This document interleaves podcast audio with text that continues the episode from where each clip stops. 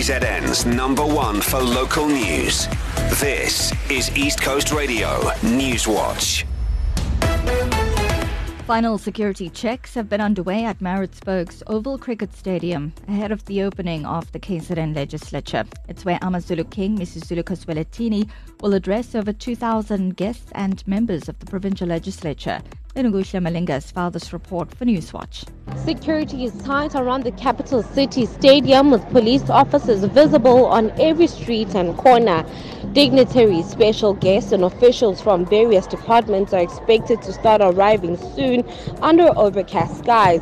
They'll make their way into the legislature where the Amabutho are currently rehearsing ahead of the arrival of King Misuzulu. The king will address the House, marking the official opening of the KZN legislature.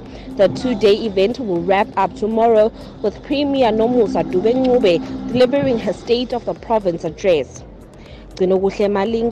East Coast Radio News Watch, Pietermaritzburg. Unemployed healthcare workers who staged a march in Pretoria have given the government seven days to respond to their grievances.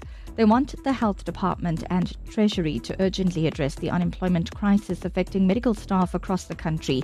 A group of doctors took part in the protest march to the union buildings yesterday. It comes two weeks after some medical doctors in Maritzburg demonstrated against corruption and questioned the department's hiring practices. Medical Officer Pamela Jali says the government must explain why doctors aren't being hired despite understaffed facilities.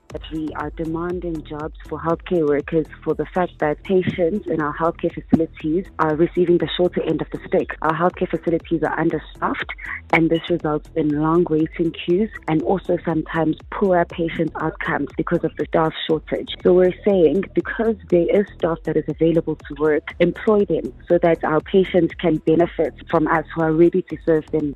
eThekwini municipality says Durban's economy received a boost of close to 300 million rand over the weekend. It's attributed the bump in hospitality and tourism to the tens of thousands of visitors who flocked to the city for the ANC's election manifesto launch on Saturday.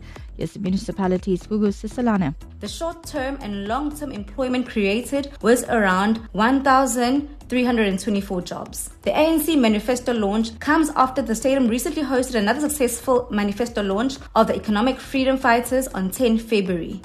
And Taylor Swift's father has been accused of assaulting a photographer after her concert in Sydney. Ben McDonald says he was punched in the face by Scott Swift, who had just got off a yacht with his celebrity daughter. Local police have confirmed they're investigating an allegation against a 71 year old man. A recap of our lead story final security checks have been underway at Maritzburg's Oval Cricket Stadium ahead of the opening of the KZN legislature. That's it from the Newswatch team for now. I'm Natara Nadesan.